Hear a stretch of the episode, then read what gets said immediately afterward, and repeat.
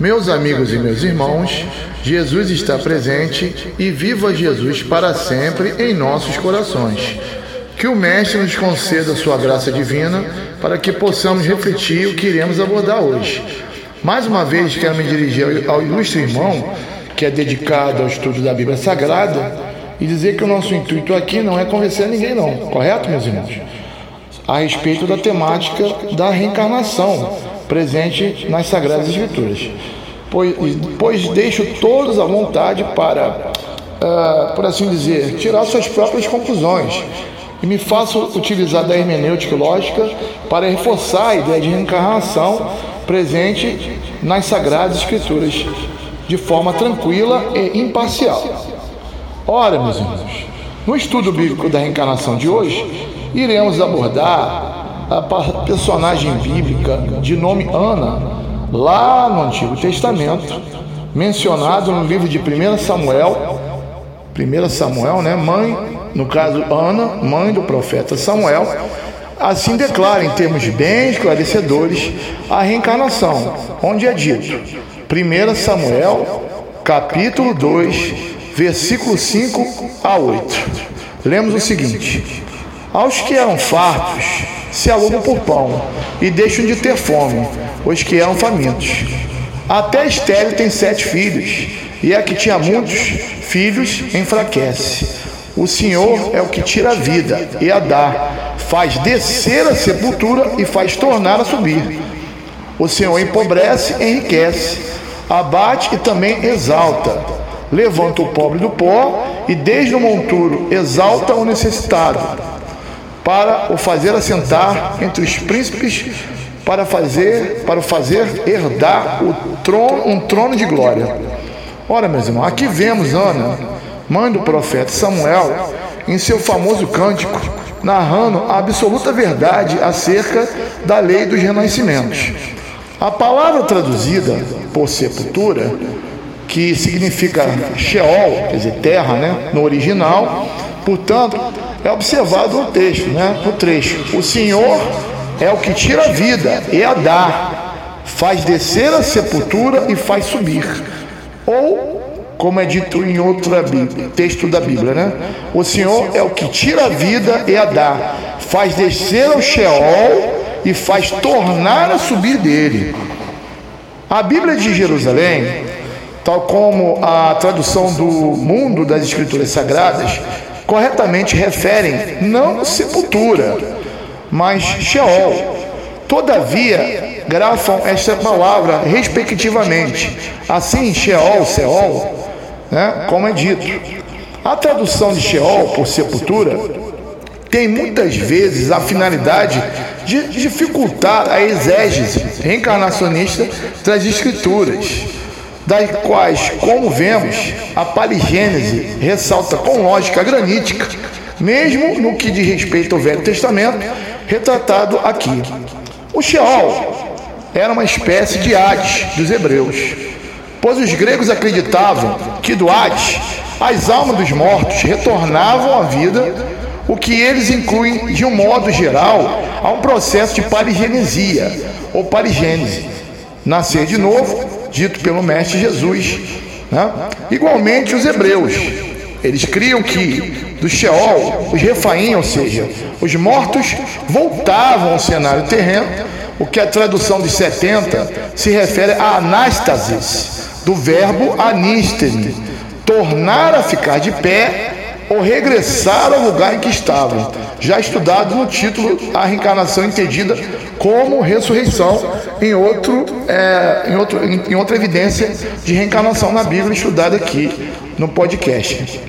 No texto de Samuel, meus irmãos, em estudo, são retratadas as mudanças de condições sociais que, em muitas ocasiões, a reencarnação executa ao espírito em diferentes existências corporais. A tradução de Sheol, por sepultura, tem muitas vezes a finalidade, relembrando o que foi dito, de ocultar por parte dos teólogos do absurdo vestígios de que as escrituras são fiéis aos que se referem a um conteúdo extremamente voltado à lei da reencarnação. Esse texto, meus irmãos, demonstra uma reflexão de Ana, mãe do profeta Samuel, né? onde podemos observar claramente a inversão de papéis na sociedade e expõe sem erro possível que Ana faz referências de situações ocorridas em vidas pretéritas, em vidas passadas, é, no que confere a, existências atuais da mesma criatura humana, né? do ser humano. Afinal, meus irmãos, o que Ana está querendo sugerir neste texto em análise?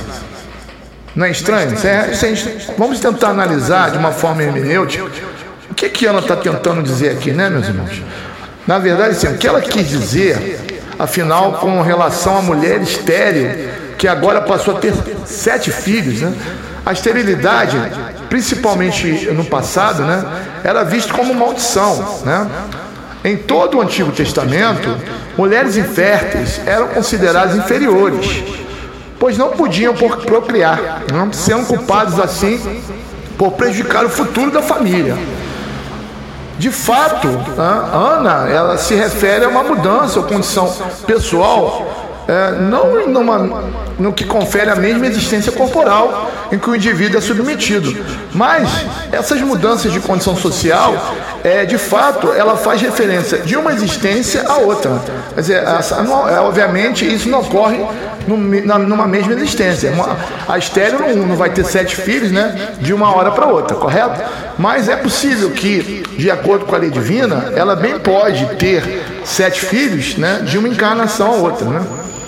É, é, o que acontece é o seguinte, né, irmão? Fazendo por, por, por assim dizer, o que o Mestre Jesus bem alertou lá em Mateus, no seu capítulo 20, 23, versículo 12, onde é dito que todo aquele que a si mesmo se exaltar será humilhado, e todo aquele que a si mesmo se humilhar será exaltado. Então, é, segundo a história bíblica, Eucana, é, pai Eucana, né, pai de Samuel, ele tinha duas esposas, né? o, que, é o que diz a história, né? Ana e Penina. Enquanto Penina tinha filhos, meus irmãos, Ana era estéreo. Todos os anos, quando Eucana e sua família iam peregrinar no templo de Deus, em Siló, né?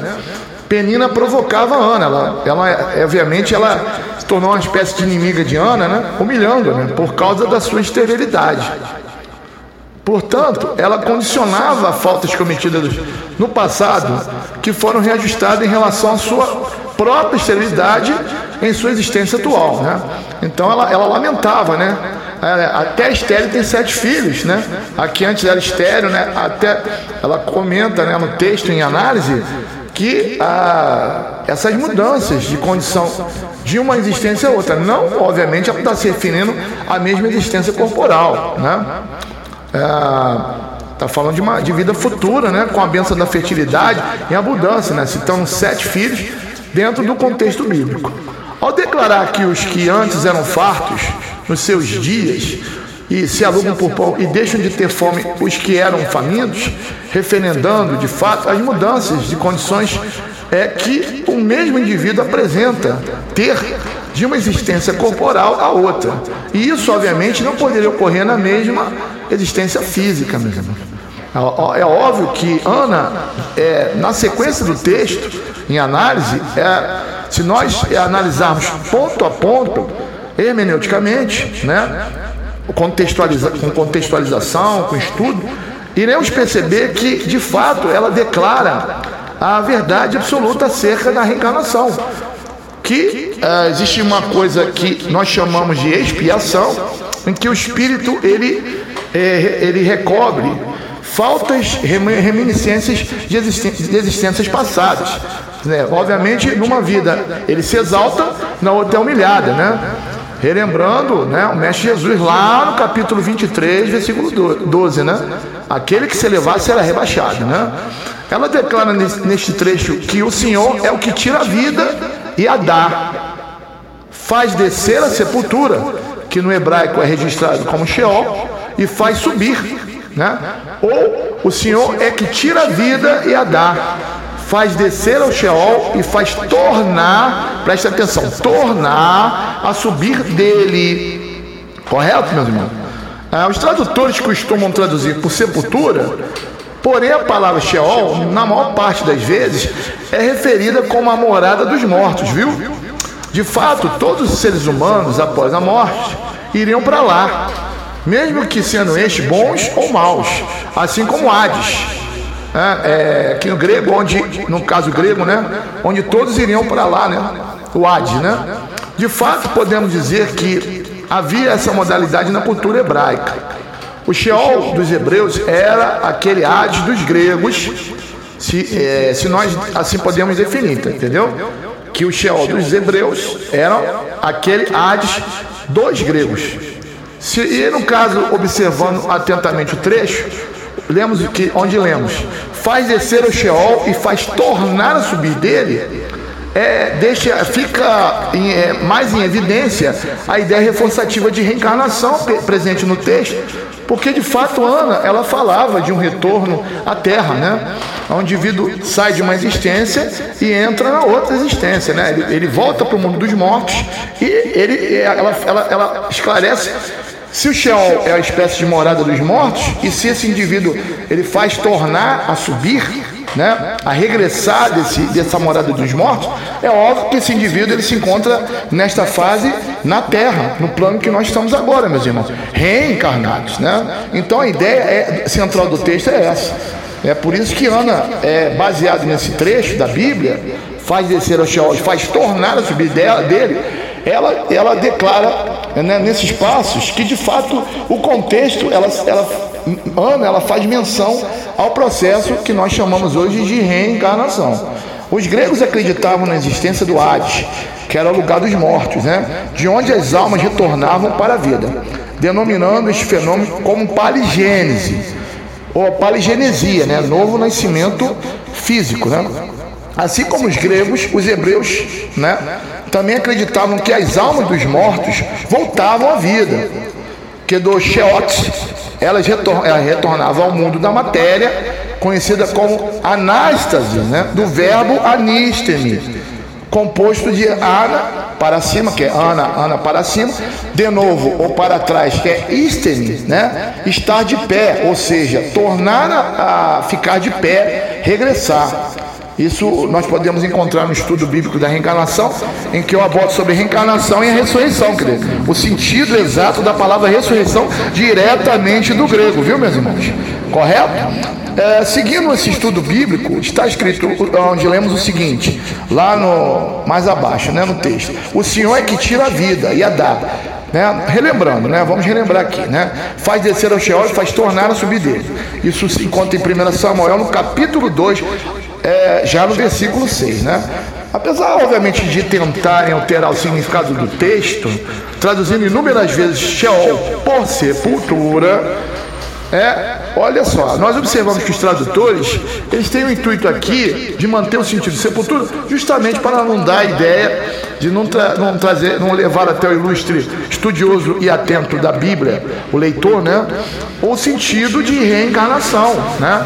Então, eles perceberam o seguinte, ó, vamos manter o sentido de sepultura para a palavra Sheol, para não dar a entender que essa palavra remeta à ideia de reencarnação, dizer, Sheol, um cara morada dos mortos, né? Mas é, eles estão vivos nesse, nesse lugar, né? Eles não estão dormindo como muitos assim afirmam após a morte do corpo físico, né? Então, há uma vida consciente mas se esse indivíduo torna a, a ficar de pé origi, na origem dele, torna a voltar desse Sheol, aonde eles se encontram então, meus irmãos? O que que Ana quer dizer? Que eles regressam à Terra pelo processo em si da reencarnação. Correto? Regressar do Sheol, regressar do mundo dos mortos. Vamos entender dessa forma, né? É, tá bem claro essa ideia, né? Mas afinal, o que significa Sheol no original? Né? Nós temos várias palavras, né? Seol, Sheol, Sheol, né? Então, então existem várias nomenclaturas. Em hebraico, né? Né, sepultura, muitas vezes traduzido sepultura, retra, retrata, na verdade, originalmente, como a região dos mortos, ou mundo dos mortos, de maneira genérica, para toda a humanidade. É importante não confundir com a ideia de, do purgatório católico, correto? Ou inferno de fogo, né, de penas eternas, como vulgarmente é declarado ah, em meios protest, no meio protestante. Né? Dentro das crenças cristãs tradicionais, é, é, mencionado um famoso lugar de condenação para as almas que não se salvaram. Esse é o conceito protestante. É, o purgatório é mais é, o conceito católico. Né? Já quando adentramos em uma crença oriental, como por exemplo o budismo, o taoísmo, o hinduísmo, etc., não vemos em momento nenhum mencionar este lugar que causa tanto medo e pavor nas pessoas, né? Muito usado na Santa Inquisição para uma espécie de meter um, eu diria um terror, né? Psicológico é, e fazer as pessoas se voltarem aos ideais desses tais, né? E pasmem, né? Até os dias de hoje, infelizmente, muitas pessoas ainda alimentam essa ideia, né, meu irmão? Mas tudo bem, faz parte, né? Ah, já, já para o Espiritismo, o inferno, ele não existe. Porque para o espírita, o inferno é um estado de consciência, né? É. Quando, por exemplo, na passagem do bom ladrão na cruz, Jesus se virou para o ladrão e disse: Hoje mesmo estarás comigo no paraíso. O que nós observamos, não querendo é, mudar de assunto, mas só para citar esse, isso como exemplo na Bíblia, né? Hoje estarás comigo na, é, no paraíso. E, três dias depois Jesus se apresenta a Maria Madalena, usa a palavra hebraica Rabone, não me detém, quer dizer, pois ainda não havia, não, não subia ao Pai, que, ah, no caso, Maria Madalena não podia tocar em Jesus, porque ele não, não havia excedido ao Pai. Então o que acontece naquela situação do bom ladrão é que o ladrão não foi diretamente para o céu com Jesus. Mas quando Jesus diz, estarás comigo no paraíso, é o estado de consciência pecaminosa do ladrão. Jesus apenas alivia, né? Esse estado de consciência. Ele estava no inferno astral, né, na, na naquele estado de, de inferno, né, de consciência, e Jesus aliviou aquela atividade pecaminosa. Então, somente isso, né? Então, o que acontece? É assim, é um estado de consciência, né, segundo a doutrina espírita, o, o, inferno, né? Tantas vezes mencionados pelos nossos irmãos protestantes como sendo um lugar de, de morada eterna, né? Mas enfim, é, é, quem está certo afinal? Quem está correto? O inferno existe de fato, meus irmãos? De onde provém esta crença? É? Devemos acreditar no inferno? Existe a palavra inferno na Bíblia? A palavra inferno, né? Ela foi traduzida corretamente? Exatamente sobre isso é que é, iremos desenvolver o texto agora, hoje, né? Agora, né? Nesse momento. Iremos responder todas uh, as, as, essas dúvidas, né? A indagação, né? E fazer uh, o ilustre estudioso da Bíblia entender tudo de forma totalmente diferente do que é ensinado pelas igrejas cristãs tudo dentro de uma hermenêutica judaica, né? lógica e etimológica. Né? Primeiro de tudo, precisamos voltar no tempo, fazendo uma viagem mental para os anos patriarcais e para Israel. Daí vamos entender como tudo começou. A primeira menção para o suposto inferno é o termo hebraico, que é transladado, transladado seria, no caso, Sheol, já estudado acima, né? Mas será mesmo Sheol a mesma coisa de inferno, meus irmãos? Como vulgarmente é interpretado por, por nossos irmãos protestantes, a resposta, obviamente, é não, né? Então, é, seguindo esses passos né, do estudo é, bíblico de hoje, da reencarnação, podemos indagar, portanto, que o sujeito vai à morada dos mortos, no caso Sheol, e volta. Né? Como, como assim, né? Ele desencarna e reencarna. Né? No, é, no, em, em, em outrora, ele comete uma falta e numa uma existência futura, ou ele é recompensado, ou ele é, ou ele é punido por essa falta. Então, Ana, ela está colocando essa mudança de condição é, de um indivíduo, não de uma, em relação a uma mesma existência corporal, mas em, é, no caso, existências distintas, né? pretéritas, de uma encarnação a outra. Se a pessoa, numa, numa encarnação, era estéreo, na outra ela tem sete filhos, correto? Então é nesse sentido que ela está colocando. Né?